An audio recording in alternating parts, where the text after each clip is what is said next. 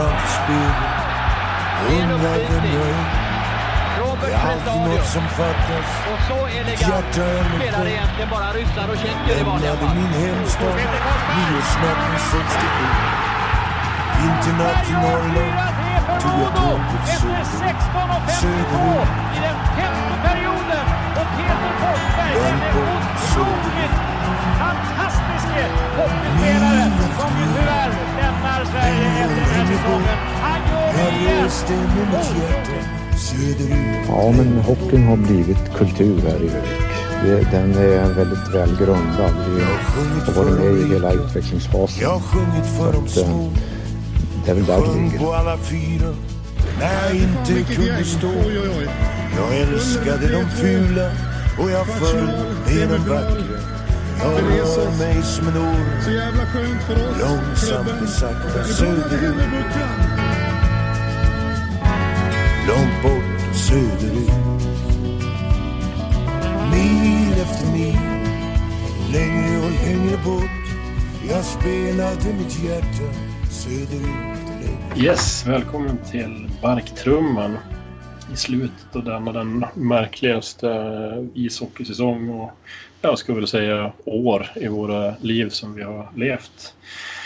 Men eh, nu börjar det vara slut på ishockey för i år och vi tänkte väl här att vi ska ta en liten eh, sammanfattning av vad som kommer att hända med vår serie nästa år, Hockeyallsvenskan vad som har hänt i både SHL och HA och lite hur det ser ut med lagbygget i Modo. Kommer nog vara en lite kortare podd den här gången men eh, vi kommer tillbaka med längre material senare. Och jag som säger det heter Björn Westerlund, sitter i Malmö. Ja, och uppe i Taberg då sitter jag och Mikael Johansson. Yes. Eh, ja, vad har hänt sedan förra gången? Det har åkt ur lag ur SHL. Eh, det har nästan gått upp ett lag i SHL från Hockeyallsvenskan.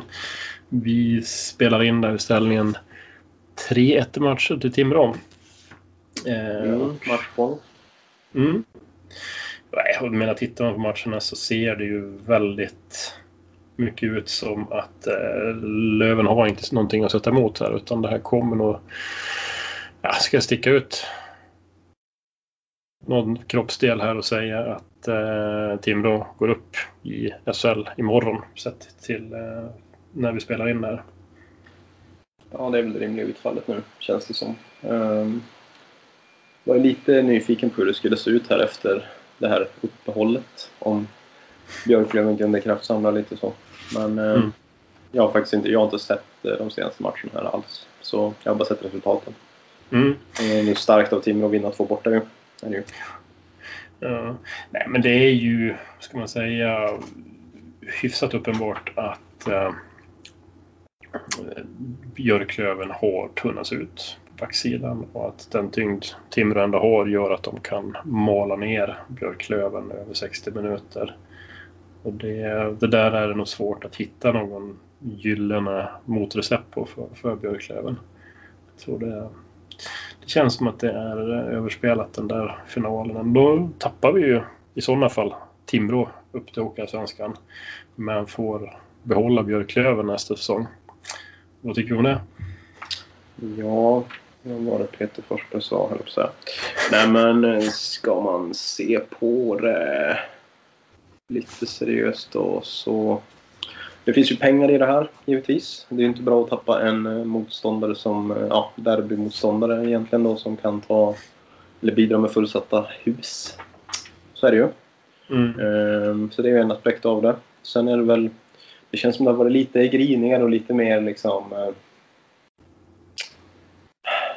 Lite mer känslor kring Löven-matcherna de senaste par säsongerna här, tycker jag. Jo.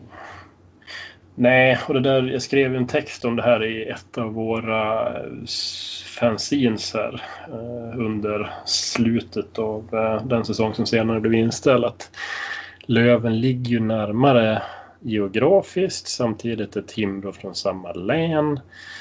Björklöven är, är mer av ett vad ska jag säga, poplagsprojekt från 70-talet. Timrå går väl, om man bortser från de sammanslagningar som genomfördes på 90-talet, att hänföra tillbaka till eh, 40-tal också, den ishockeyn som, som startade upp där.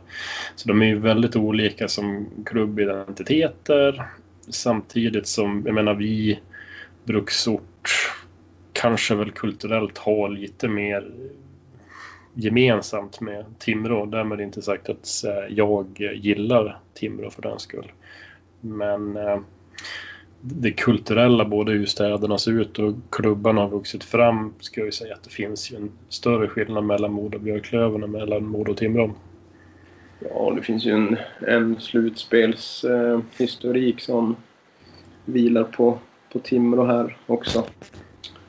Eh, där vi ju var med och eh, följde flera spännande drabbningar där i slaget om Västernorrland. Mm. Men här finns det också en generationsklyfta tror jag. Jag menar 80-talet så är det ju två heta semifinalserier mot Björklöven. Så jag tror det varierar ju från generation till generation vem man tycker är den hetaste rivalen. Om går vi tillbaka till folk som var med på 50-talet så kanske de säger IFK Nyland fortfarande.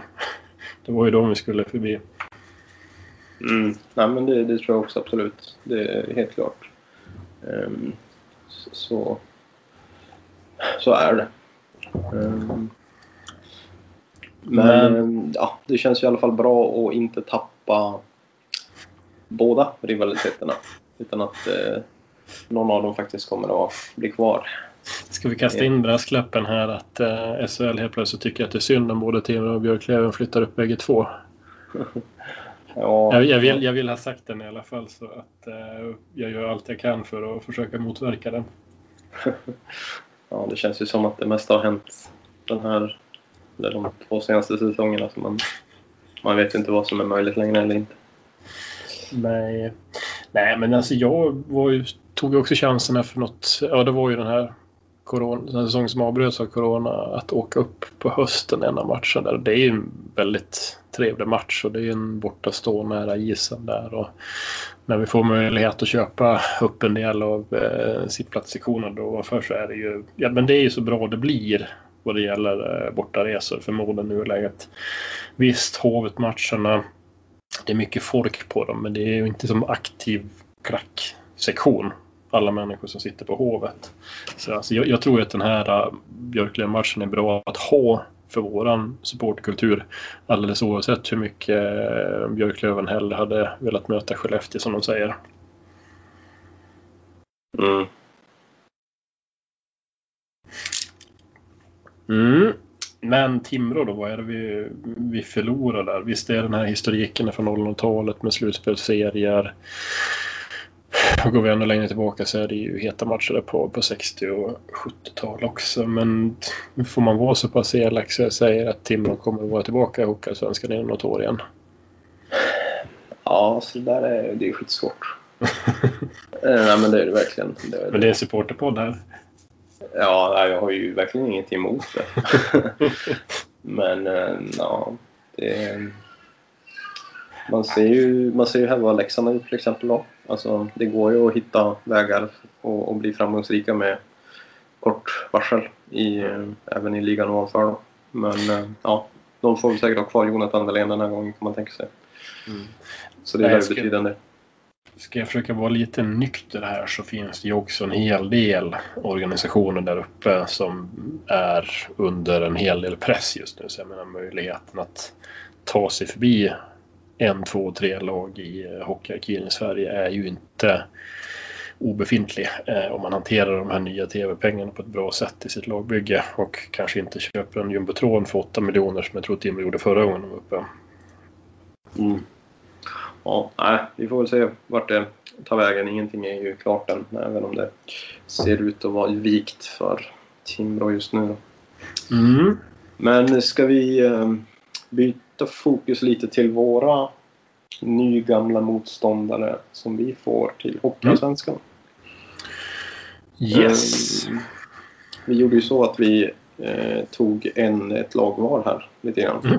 Och försökte eh, begåva oss med lite historik eh, kring respektive klubb. Um, mm. Och det handlar ju då om HV och eh, Troja Ljungby.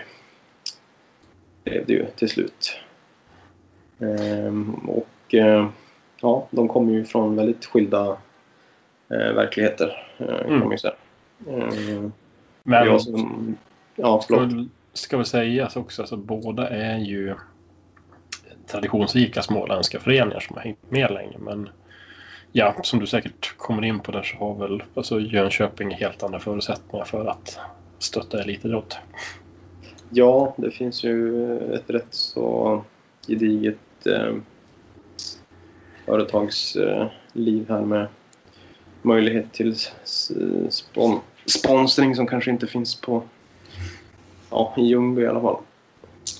Så ja, nej, det finns väl rätt så bra med, med resurser här i närområdet för eh, HV. Men eh, det var väl ändå ganska många som trodde att det kanske skulle reda ut sig till sist för HV.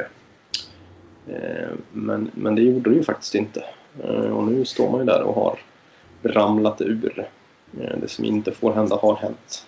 Och jag bor ju här i Jönköping så ja, det var ju rätt mycket snack på jobbet där mot slutet och många som var nervösa. Och nu är det någon slags apatisk känsla kring det där.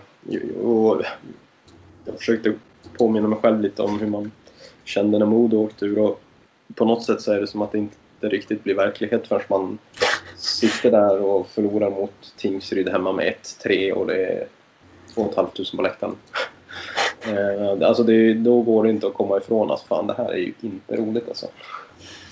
Nej, nej men det är ju vad ska jag säga, alltså det, det är ju väldigt lätt att, att vaggas in i den här SHL-tillvaron. Och det, det var väl liksom också Jörgen Lindgrens sätt att driva det här. Att du var en del av ett kollektiv och det skulle göras gemensamma workshops för kanslipersonal och så. här. Alla var kompisar men den dagen du åker ur, tack och hej, du är inte välkommen längre. Mm. Nej, de har ju, alltså HV har ju såklart en jätteutmaning här med den organisation de har skaffat på sig under årens lopp här som på något sätt nu eh, behöver ses över ganska Mm. rejält. Kommit några nyheter där om nedskärningar på kansliet eller är det fortfarande osäkert?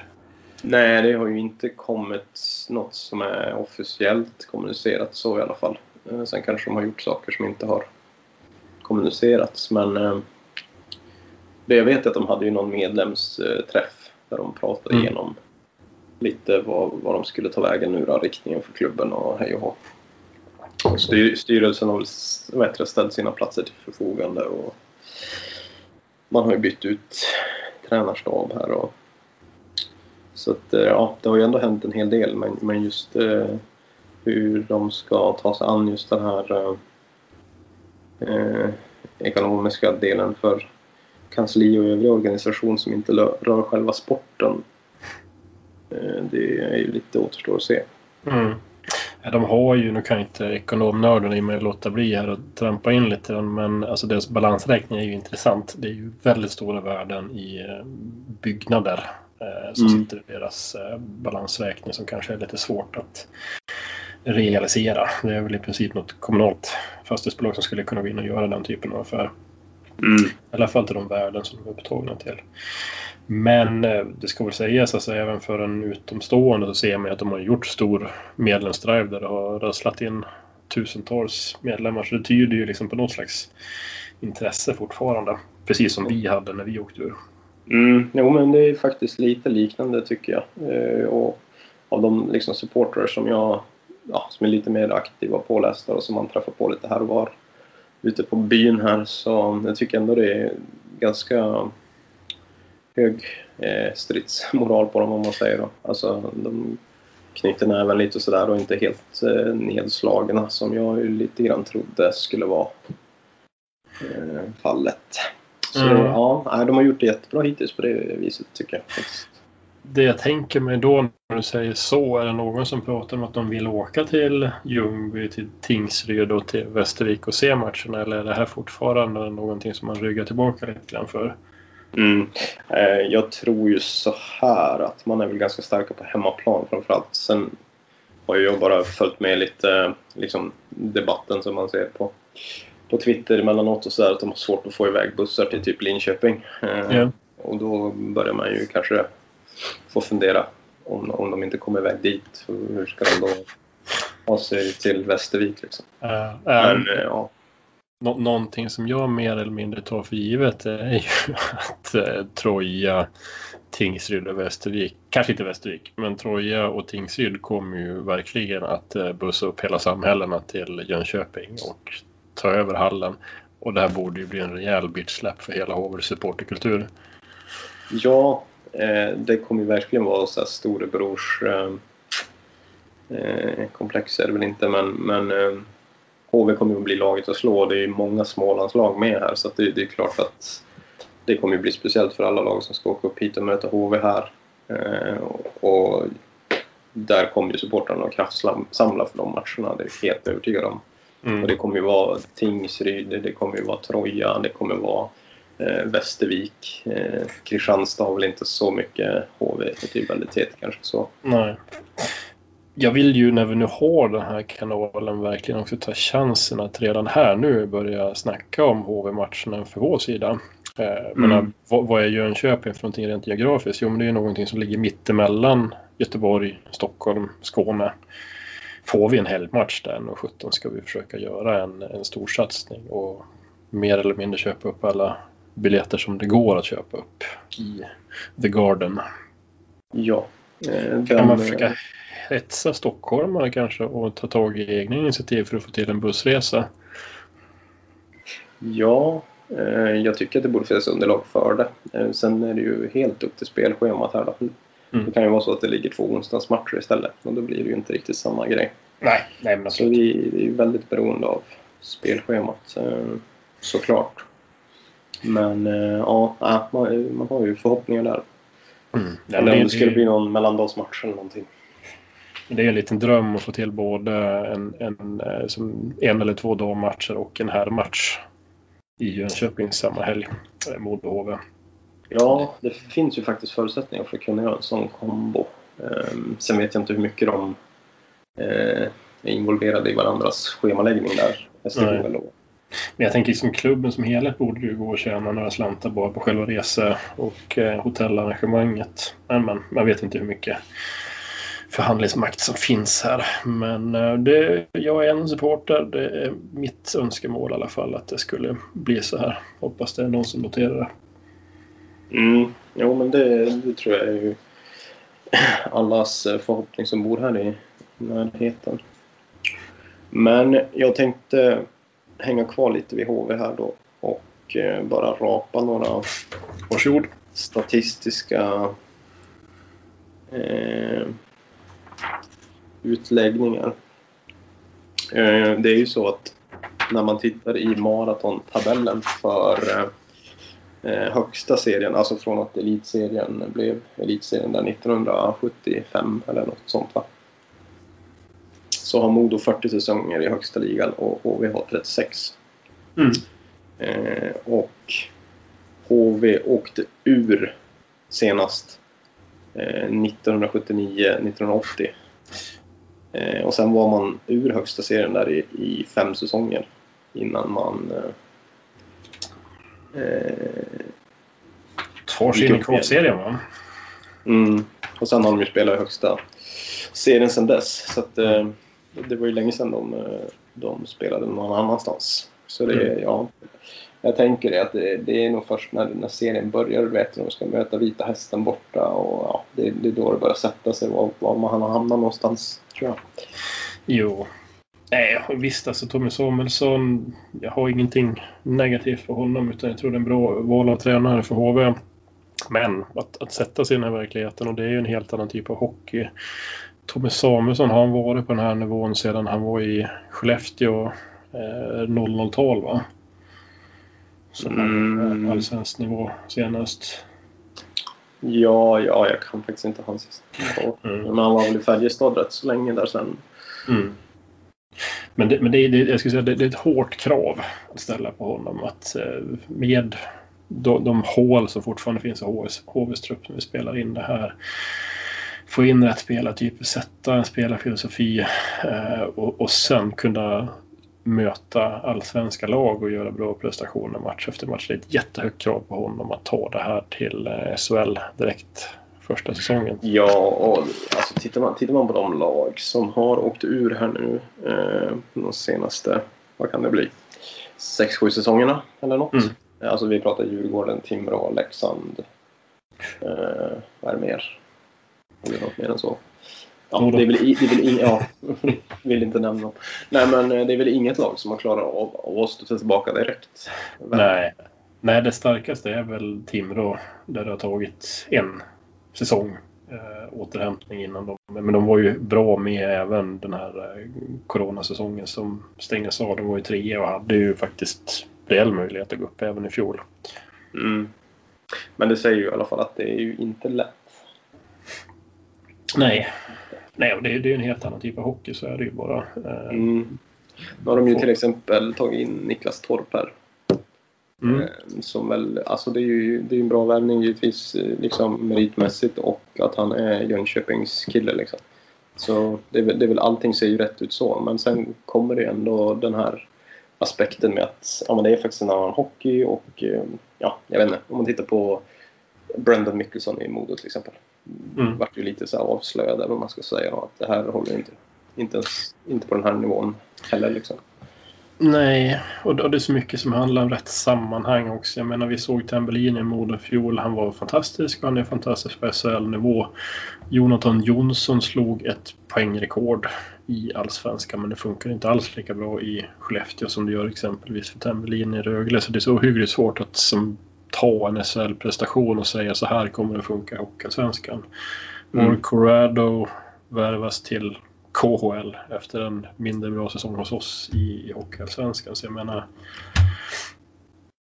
Ja, det är också en fråga vad en scout ser hos en viss spelare för en viss position i ett annat lag. Och det är ju inte alls säkert att det är samma sak från säsong till säsong eller från klubb till klubb. Nej, så är det ju. Eh, nu kommer ju en eh, jättesvår utmaning här då. När tror du att vi senast mötte eh, HV i Kinnarps arena? Ja, det ska vara på dag eller... Men säsongen är väl ändå 20... Eller räknar du in SDHL också? Ah, nu pratar vi herrarna här då. Mm, nej, men det är väl... eh, Det är väl våren 2016, va? Eller? Ja, men det är strålande. Det är full, full pott. Eller ja, för full pott krävs det ju rätt resultat här också då. Eh, vann vi? Nej, torsk med Nej. 3-0. Eh, Bonusfråga vem som stod i mål. för Modo? Ja. Åh herregud, är det Reideborn? Jonathan Bjure. Oj, oj, oj. Det är Ja, knappt, det. knappt man minns. Nej, jag minns honom mer som allsvensk målvakt för oss. Mm. Allsvenskan. Mm. Jag vet inte om han var backup den där uh, 15-16 säsongen. Måste vara något sånt. Nej, och det finns ju en säsong här som... Nu ska vi ju prata Troja sen också. Jag vet inte om du har mycket kvar på HV att ta upp. Nej, det var ungefär det jag eh, hade.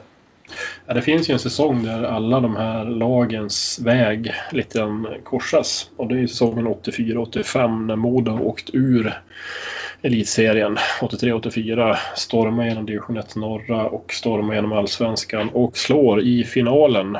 Vilket lag då av allsvenskan? Vad sa du nu? I vilket lag möter Modo i allsvenska finalen 85? 85.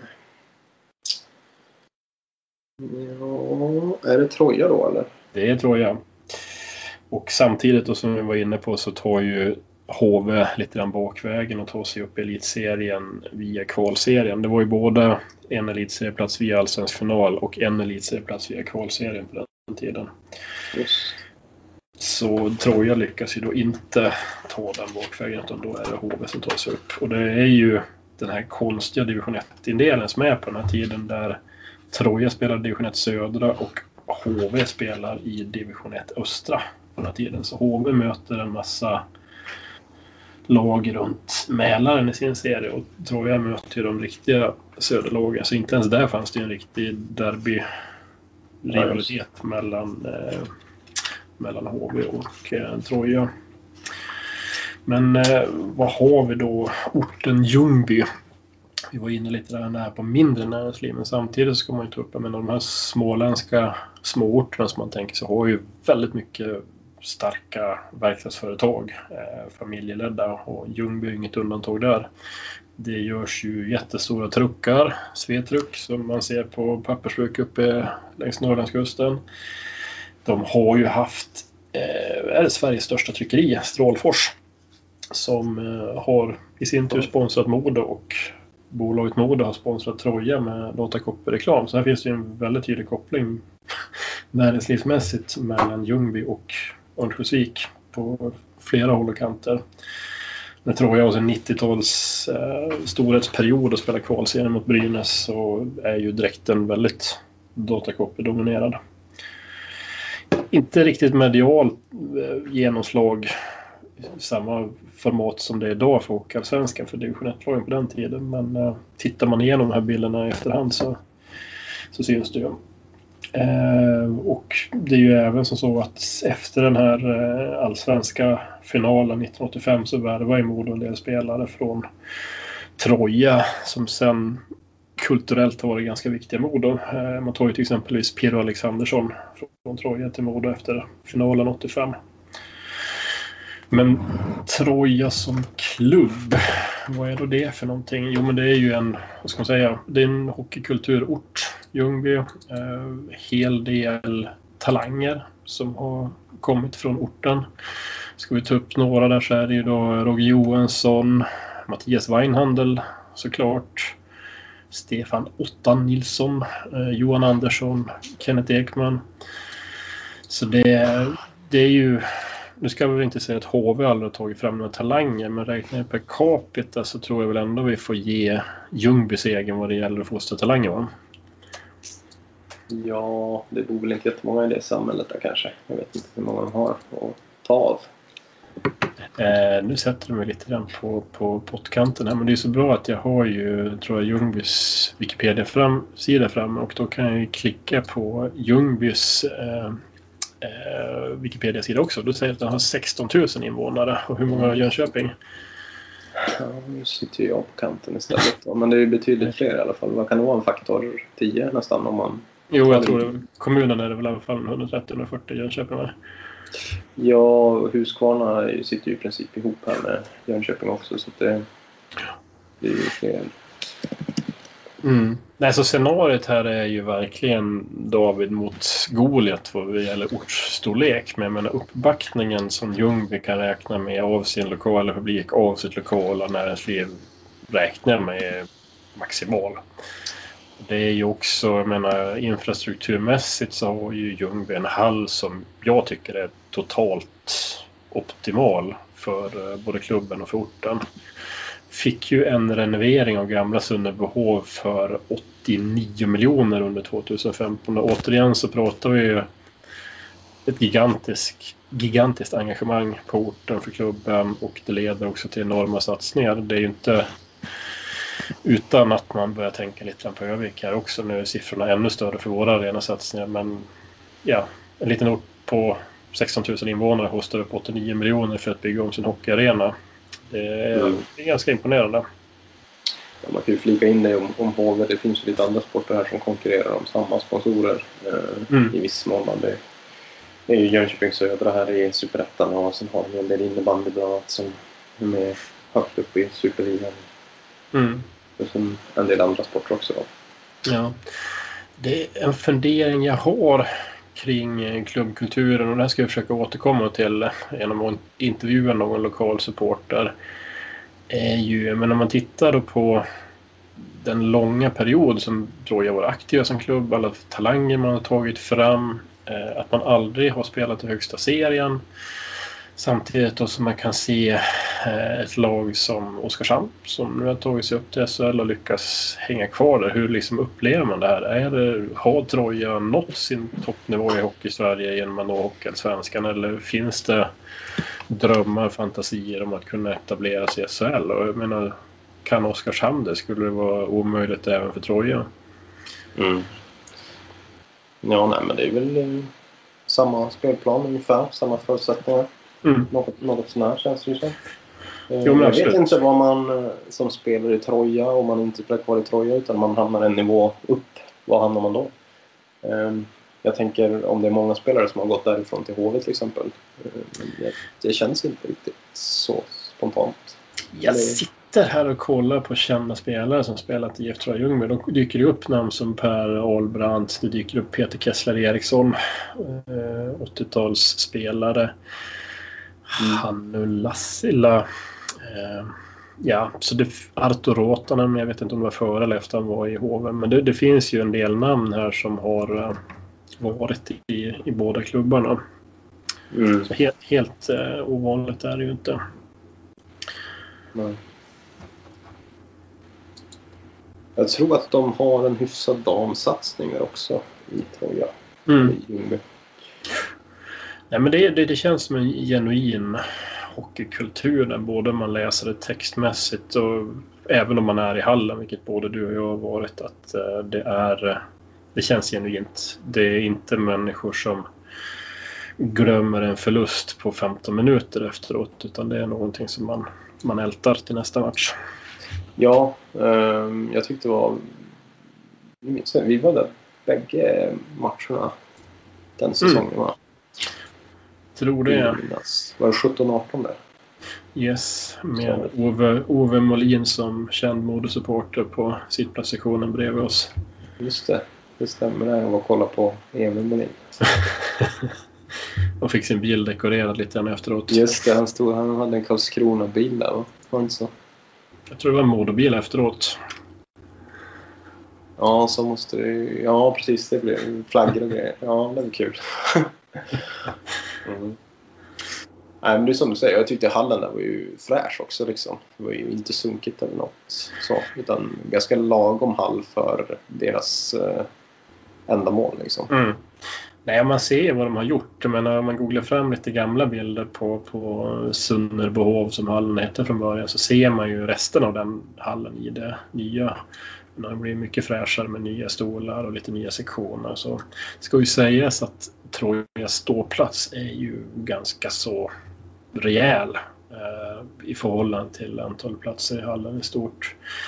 Även borta stå tycker jag är helt okej med iskontakt och bra överblick över isen och så.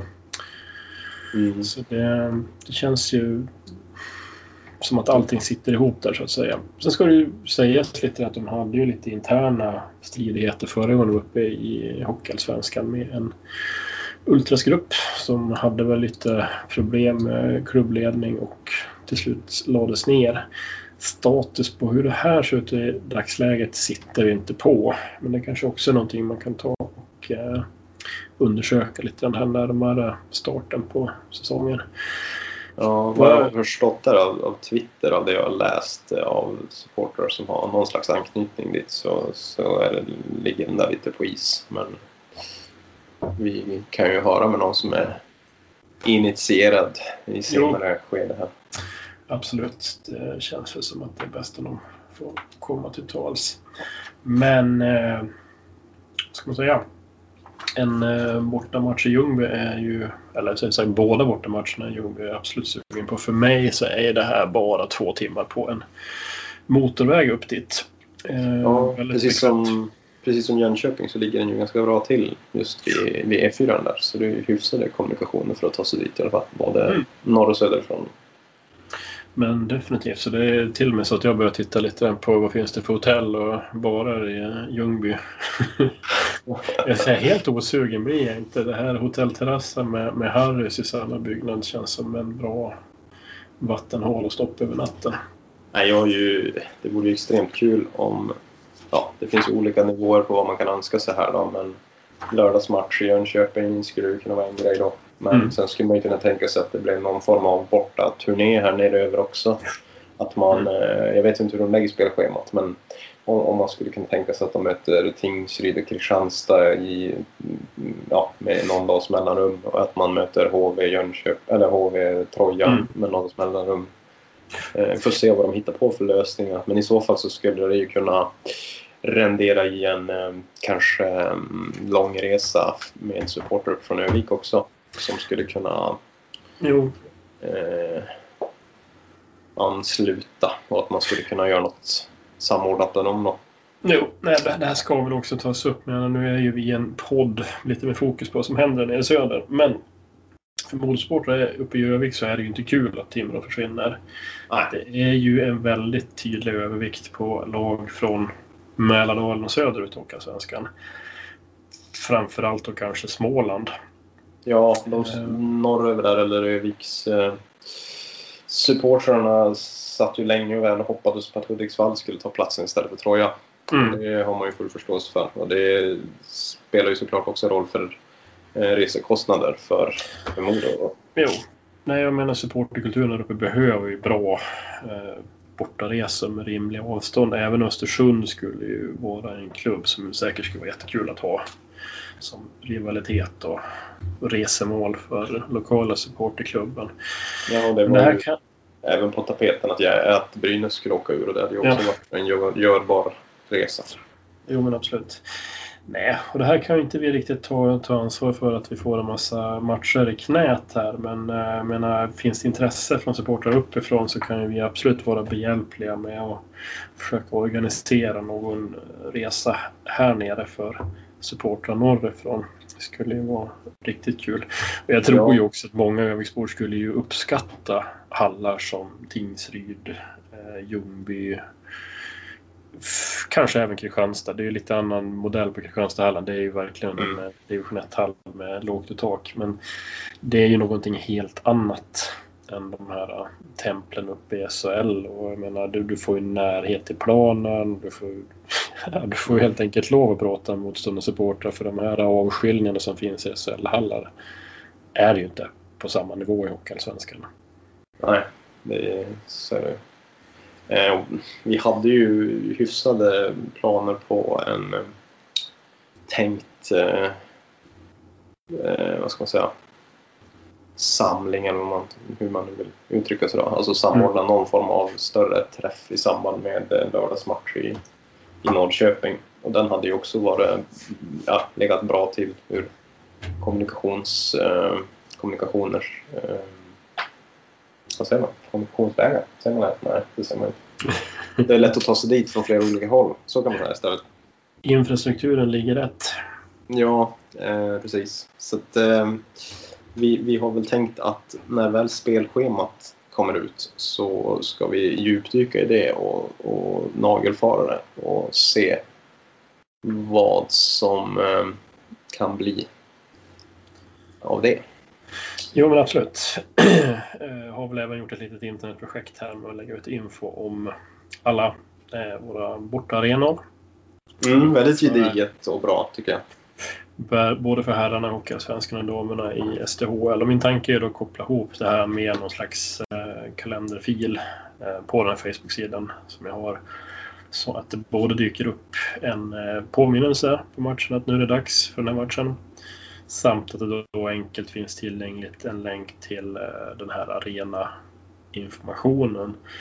Så att ingen sitter där fem mil bort från Tingsryd och inte har koll på hallen, hur man tar sig dit och sådana saker. Så det, det är en, en liten del av det här tänket med att hyvla bort tröskel för att ta sig till, till hallarna. Sen hoppas jag också att, menar, om det nu tillåts publik på matcherna i någon utsträckning, att folk är jättehungriga på att få gå och se matcher. Så det är ett pull i sig.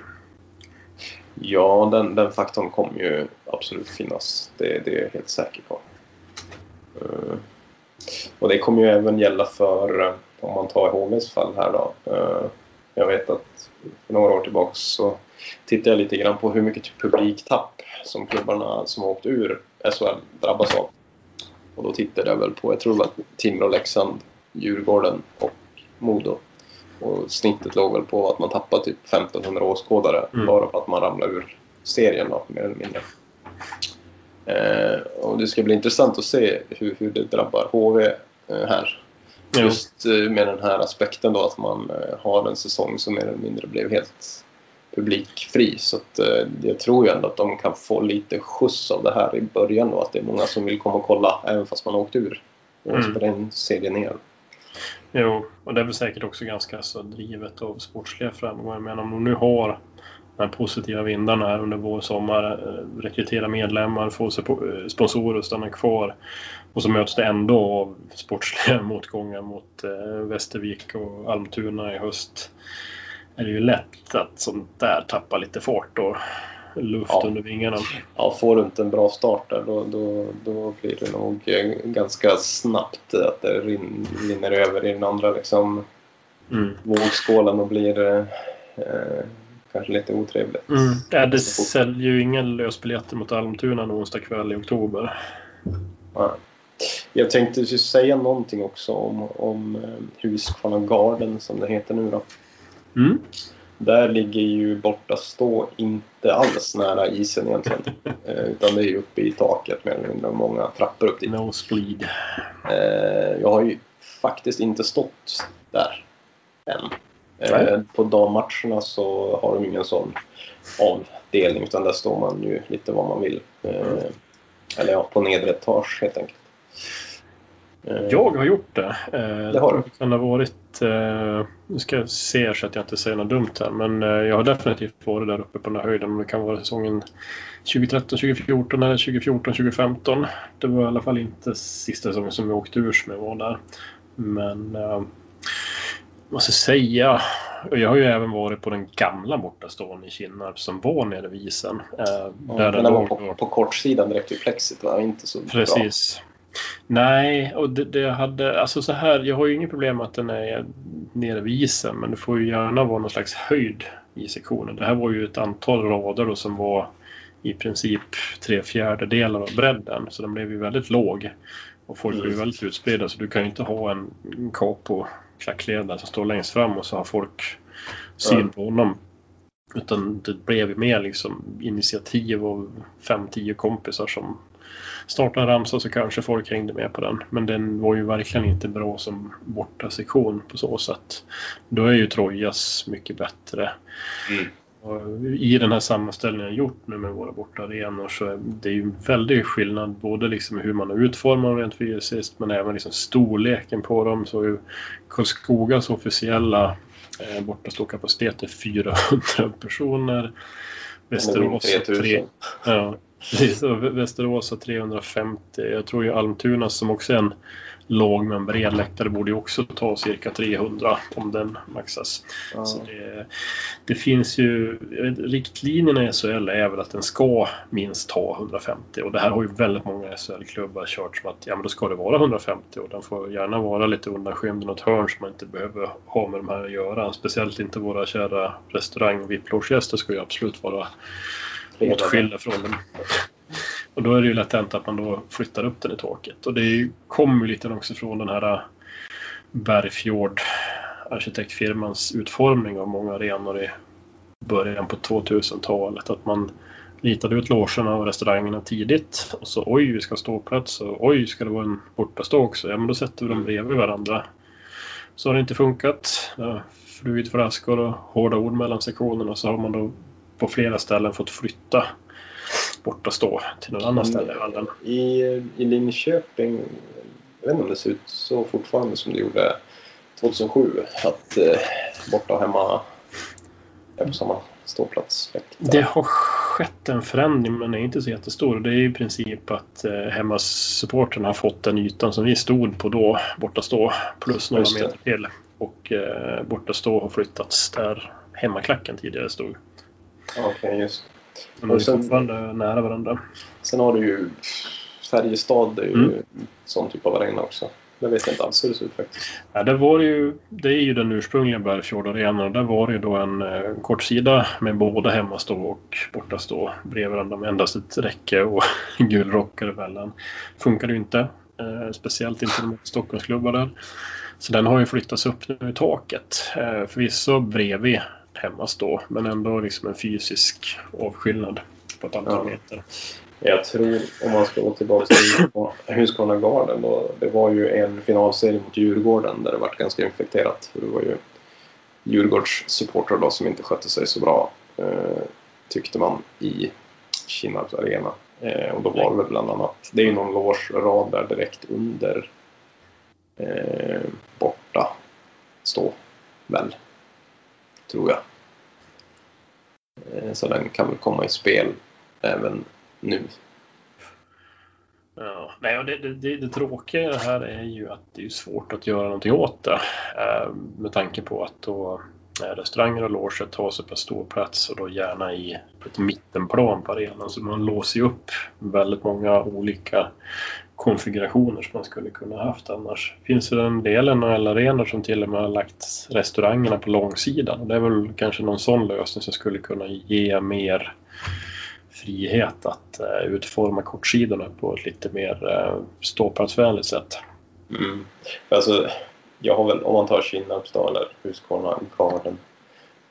Är det fullsatt så är det väl fullt förståeligt då att stå borta stå kanske behöver vara där uppe. Men när man nu ramlar ner ett hack i seriesystemet Ja. och eh, publiksnittet kommer att sjunka så känns det inte lika motiverat att stoppa undan borta supporten upp i taket.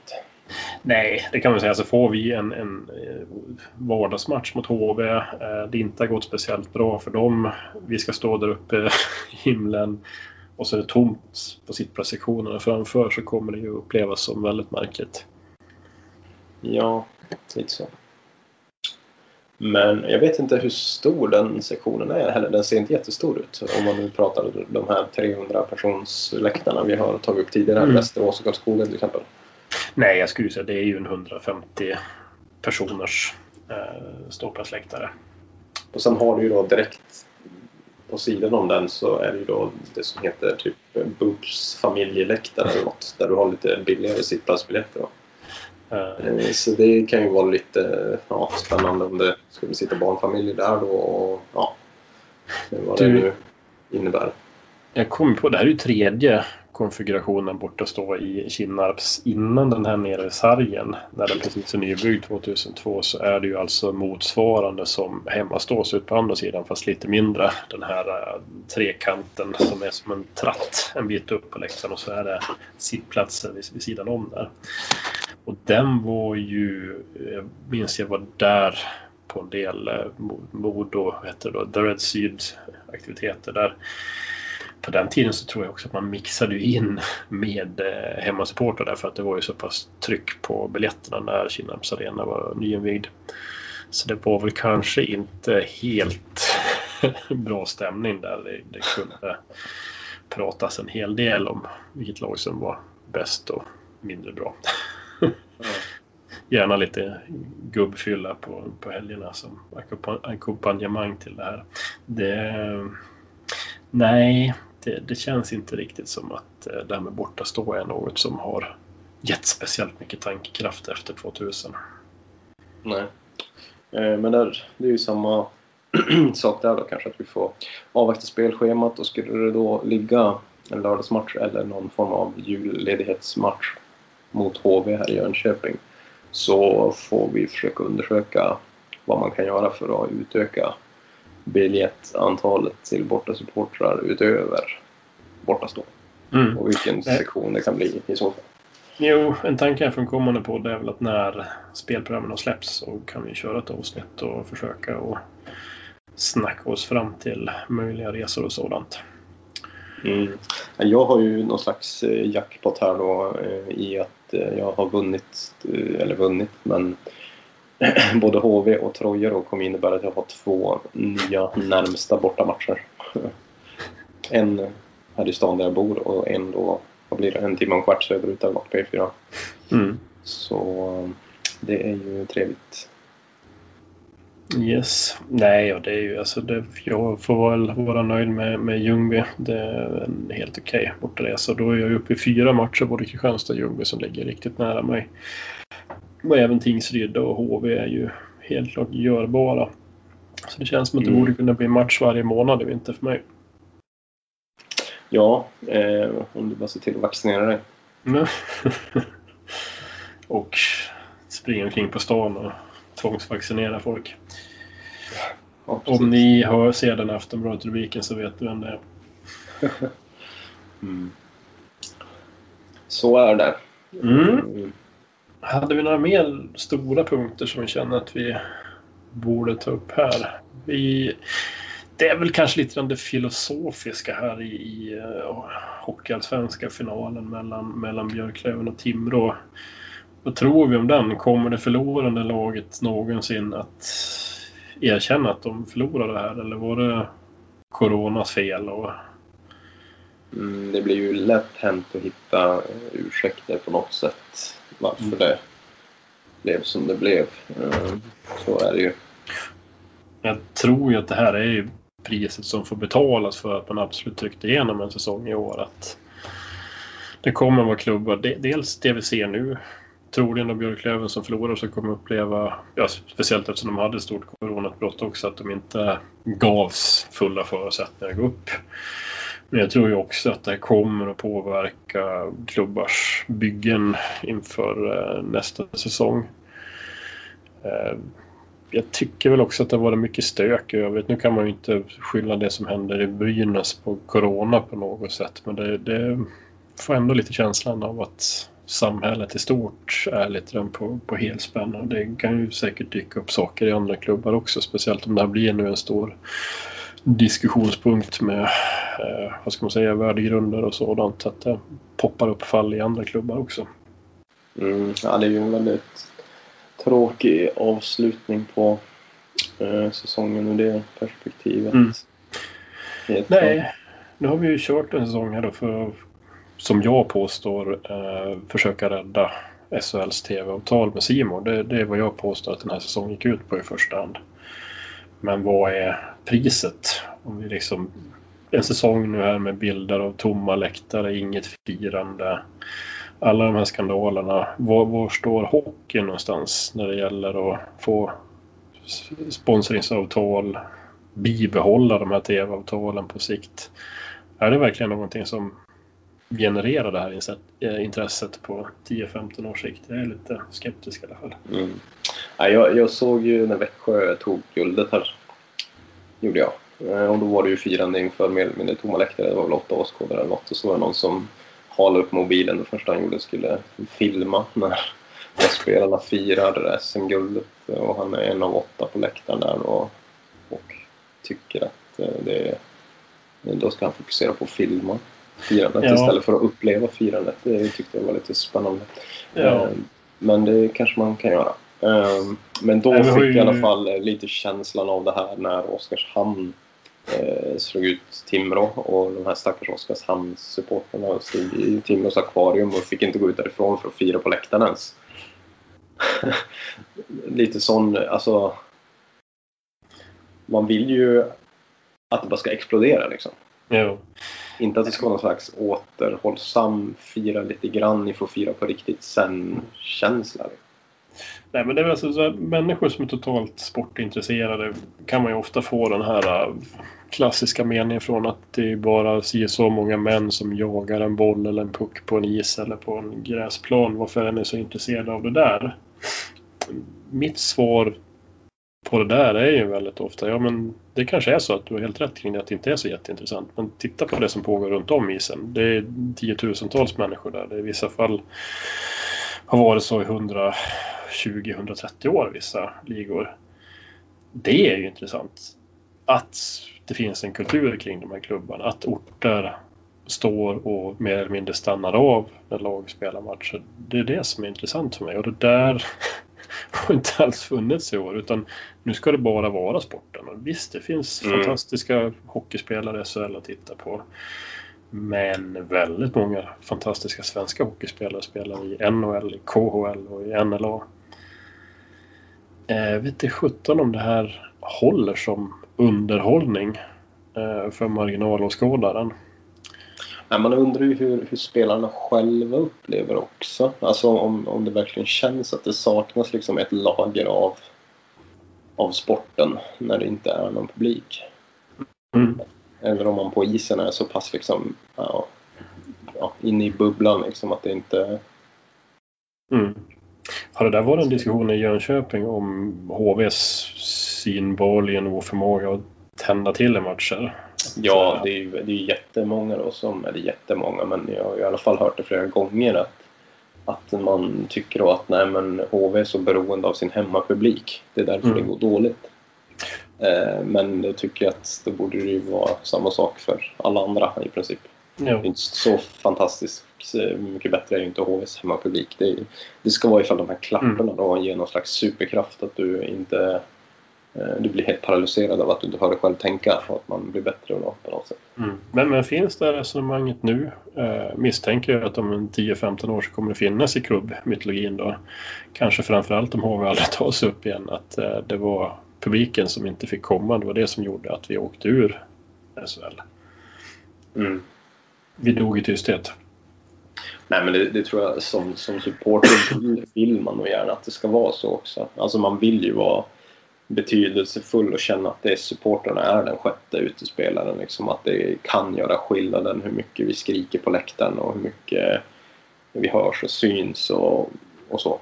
Eh, och att det påverkar, det, det är jag helt, helt säker på. Men att, eh, att det ska få någon speciell påverkan på ett lag eh, men inte på de andra, det verkar ju lite otroligt tycker jag. Eh, nej, nej, men det, det, är, det är som säkert objektivt så. Men jag tror ju att det kommer att leva kvar i klubbmytologin för ett antal klubbar som anser att de, eller rättare sagt som hade dåliga säsonger i år och väl då vill dra det till att det var avsaknad av publik. Ja, det kommer höra att en normal säsong så hade HV aldrig åkt ur. Säkert. Mm. Det, Kan vi köra den också i Modo? En eh, normal säsong så hade vi gått upp i SHL. ja. Nej, ska, alltså, ska, man jämföra, ska man jämföra HVs uttåg här så var det väl lite mer blixt från klar himmel. Liksom. Alltså, total... Vad ska man säga? Det var ju ingen nedåtgående, eller tydlig nedåtgående trend som, som tydde på att där, de kommer nog fan åka ur i år för att det, det är dit det är på väg. Mm. Eh, så ja. Det- Men det, det roliga med det här alltså formatet som nu SHL satte upp och de trodde ju att de var smarta i och med att eh, antalet lag från SHL som åkte ur skulle minska. Eh, För det kan ju bara max bli ett lag per år. Mm. Och genomsnittet tidigare var ju högre än så. Men det, det, det trevliga det här är ju liksom den totala paniken som kommer att komma varje säsong. Eh, jag menar vad det här visar också är att det går ju inte med de pengar som finns att bygga sig någon slags långsiktig immunitet mot att åka ur utan det betalas alldeles för höga löner för, för låg spelarkvalitet i Sverige i dagsläget och du blåser upp eh, hockeyallsvenska spelare till en helt annan lönenivå när du går upp i SL. Det här levererar ju inte en sportslig skillnad på isen som är lika stor. Och jag menar, då, då, det kommer ju att gå för hockeyallsvenska lag att ta sig upp och även etablera sig. Vi ska inte säga att Oskarshamn är etablerad på 10-15 år framöver men de har ju definitivt gjort ett bättre jobb än HV och Brynäs till exempel. Ja, Trots alla SM-guld. Titta på Rögle med. Mm. Ja, fan, absolut. absolut. Och det har ju gått snabbt för Rögle också till den statusen. Ja, men de har ju fått fram extremt eh, många bra spelare. ur- Har i alla fall en känsla av ur, ur egna led här. Plus att de kanske har värvat smart och Abbott har väl betytt en del. Mm. Mm. Men eh, ja, nästan osannolikt bra. Mm. Men det, är alltså, det, refererades ju ofta till den här siffran 40 miljoner. Den kommer ju att aldrig kommer gå upp något H-lag igen. Men ja, börjar man räkna på det. Vi ser liksom de skattenivåer som finns i Sverige. Nu ska vi inte köra en politisk debatt här. Skattenivåer, sociala avgifter, eh, antalet spelare i ett lag. Du har konkurrens med KHL och NLA. Du, du kan inte säkerställa en sportslig kvalitet med de här pengarna som gör att du är immun mot att åka ur. Tyvärr så är det bara så. Mm. Det är för lite Mm. pengar. Du hade behövt 100 100-200 miljoner per klubb för att kunna köpa den kvaliteten från KHL eller NLA eller ta hem någon spelare från NHL någon säsong tidigare. 40 miljoner kommer inte räcka någonstans. Eh, Jag vet inte, ska vi ta någonting om det här med Bodens? eh, Ja! så Fight the power! Det kände jag väl på mig att du kunde tända till på. Ja, de vill ju, eller de har ju begärt utträde ur Hockeyettan, ur uh, av ligaorganisationen på något sätt där då. Mm. In, inte ur seriesystemet men eh, ur ligorganisationen och eh, man vill förhandla fram egna avtal och inte de centrala då. Mm. Och vad Nej. det kan bli på sikt för andra klubbar. Mm. Nej, och det är väl redan andra klubbar som börjar fundera på det här också. Eh, Karlskrona är väl det aktuella fallet. Nej, och det här är ju superintressant eh, om man ser till den modell som svensk hockey har organiserats ut efter eh, senaste 20-30 åren. Ursäkta. Eh, vad är det här? Jo, men det är ju inte, som du säger, så är det ju inte själva seriesystemet man har begärt sig själva ur, utan det är ju då den organisation som har fått rätten att marknadsföra eh, serienivån gemensamt. Sälja medrättigheter, sälja planreklam och sådana grejer. Jag menar, ser man rent civilrättsligt på det här så är det ju självklart. Men eh, en klubb är ju en självständig juridisk person. En kartell kan ju inte tvinga sig på en självständig juridisk person och säga vi ska sälja era medierättigheter eller er reklam. Det är ju liksom går emot all konkurrenslagstiftning. Nu hör jag folk som sitter och tänker ute, ja men NHL då, hur gör de? Mycket bra fråga, men hur är det möjligt att ha ligor som NHL, Major League Baseball, NBA i USA?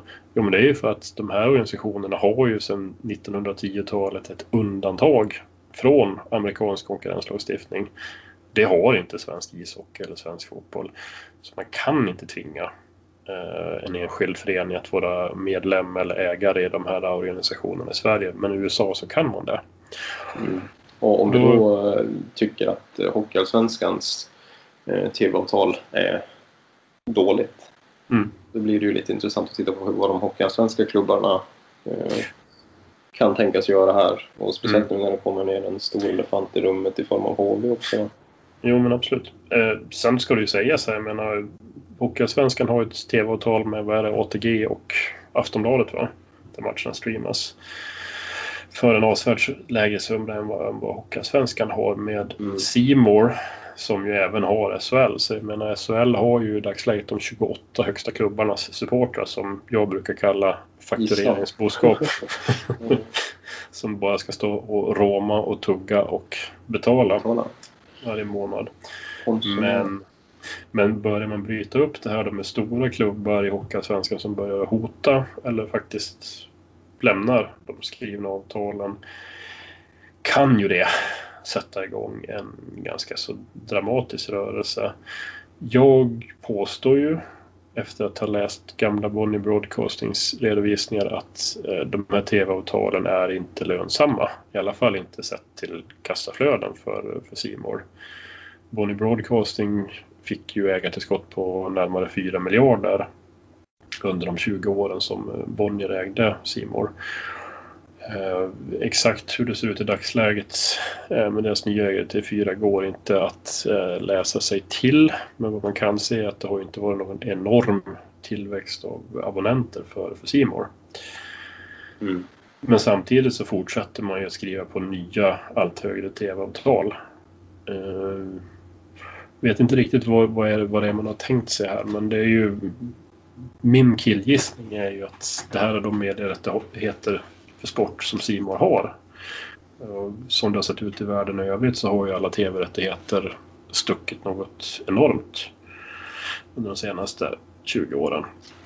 Så lite den känslan av att det är en kultur som driver att man ska höja priserna för sporträttigheter. Men eh, hur man ska tjäna pengar på dem i Sverige känns eh, inte riktigt som någon har svar på den frågan. Mm.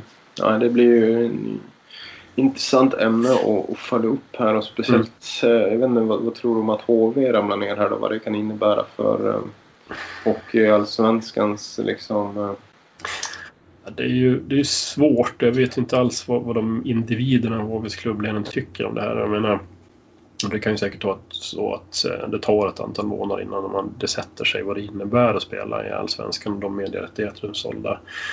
Men vad vi vet är ju att det har ju anlitats något slags konsultbolag för att försöka sälja medierättigheterna och Allsvenskan till högre belopp framöver. Så jag menar, där kan ju säkerligen HV och Modo försöka pressa på att Mm. gå den vägen. Och jag har ju en väldigt tydlig åsikt här som jag torgfört tidigare. Det är att det är ju fullständig idioti att sälja sina tv-rättigheter till samma bolag som SHL säljer dem. Mm. Då går det ju inte att eh, få en självständig värdering på, på rättigheterna. Utan vi levererar alla våra supportrar i Hockeyallsvenskan till Simor oavsett vilket pris de ger. Ja, så blir det någon slags subvention av den Mm. högsta ligan istället. Nej, men det blir ju så. Jag menar, det är ju fortfarande så att Simon har ju inte kunnat peka på att eh, det finns en eh, 10 till 1 skillnad i tittare utan de tittarsiffror som vi ser pekar ju snarare på en 2 mot 1 fördelning och då skulle ju snarare tv-rättigheterna ligga som så att SHL-lag fick 30 miljoner om året och HL-lag fick 10 miljoner om året. Eller vad säger du? Jo, men, ja, Där fördelar man inte helt rätt men eh, i alla fall i det, i det häradet. Mm. Mm. Ja, men det är svårt att förutse vad, vad utvecklingen blir här men eh, Mm. det är ju intressant i alla fall när HV kommer in som liksom aktör på Mm. Hockeyallsvenska sidan. Då. Är det ju. Mm. Eh, De kan ju hamna i skottgluggen för otrevliga överraskningar här då i form av att man kan plocka spelare fram till den 15 juli till SHL-kontrakt till exempel. Eh, Det är väl inte jättetroligt kanske att det händer men om det gör det så lär det väl säkert bli skriverier Mm. kan jag tänka mig. Nej, och det här gäller väl alla lag i år att det är väl en ganska stor osäkerhet kring vilka pengar man har att röra sig med framöver. Så frågan är om man verkligen vill. Nej, jag ska inte säga för mycket nu. Får jag det bara i nacken sen. Men jag tänkte frågan är om man vill eh, driva upp löner och satsa hårt på svenska spelare. Visst eh, läcker det iväg allt mer pengar till allt mer spelare till KHL och det ska startas ett till NHL-organisation. Så det saknas ju spelare. Men men, vet jag sjutton om man vågar ta på sig nya kostnader. Mm. Ja, vi får se. Men eh, härnäst då så tittar man i fjol så släppte man ju det preliminära, preliminära Hockeyallsvenska spelschemat eh, ganska tidigt i maj. Eh, nu har vi ju en liten fördröjning här då i och med att vi har två hockeylag som tycker att de fortfarande ska spela lite mer eh, innan det är färdigt. Men därefter så tror man ju, eller jag i alla fall, att det kommer kunna presenteras ganska snart. Eh, Mm. Tittar man på Växjös guldmatch eh, direkt efter den så presenterar de första omgången i SHL nästa säsong. Mm.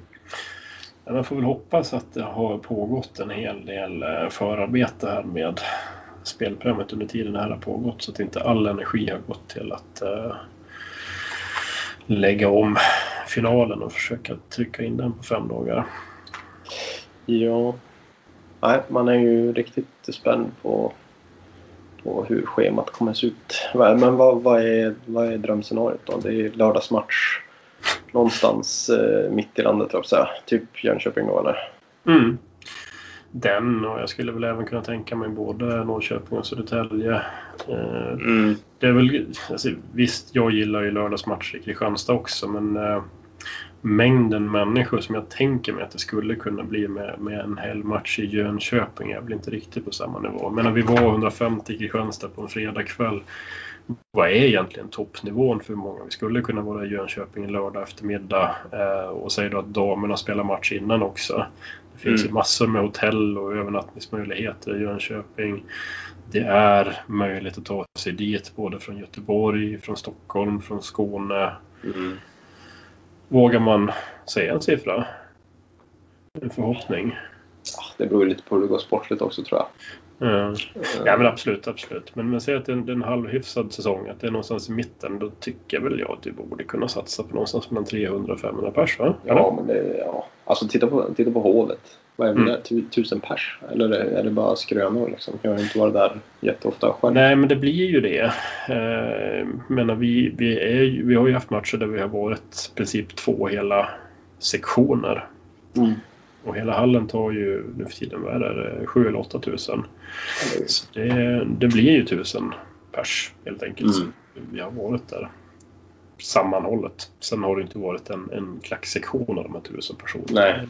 Nej, men så är det klart att underlaget i, i Stockholm och närområdena där det är ju jättestort. Mm. Liksom så. Men Ja.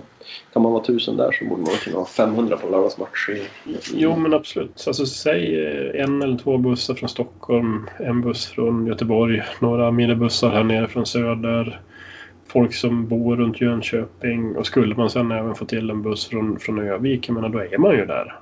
Bra Mm. bit upp 300 pers. Men jag tror samtidigt inte att det är något som händer bara av sig självt. Nej. Jag tänker mig att på Hovet där är det väl ganska många modoiter oavsett. Eh, Men jag tror att för att det ska bli... Mm. Ja, Ja, det krävs ju ett aktivt jobb. Eh, folk som är redo att jobba med bussresor och marknadsföra på sina lokala säga marknader, lokala orter eh, för att få folk på matcherna.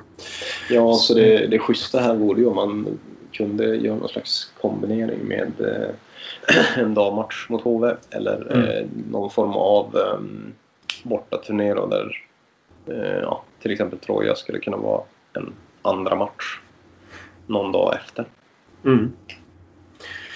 Jo. Nej, men det här är ju definitivt idéer att ta vidare till nästa podd. Eh, har vi någonting mer att avhandla idag eller är det dags att stänga butiken? Nej, men nu tycker jag väl att klockan börjar, klockan börjar bli eh, snart halv tolv här.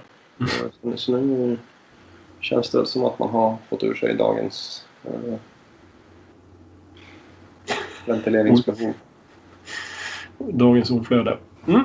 Nej, men eh, ska vi säga då? Då säger vi öka. Ja, kämpa tills nästa gång. Vi hörs. Hej! Längre och längre bort. Djävulen har mitt hjärta söderut och längre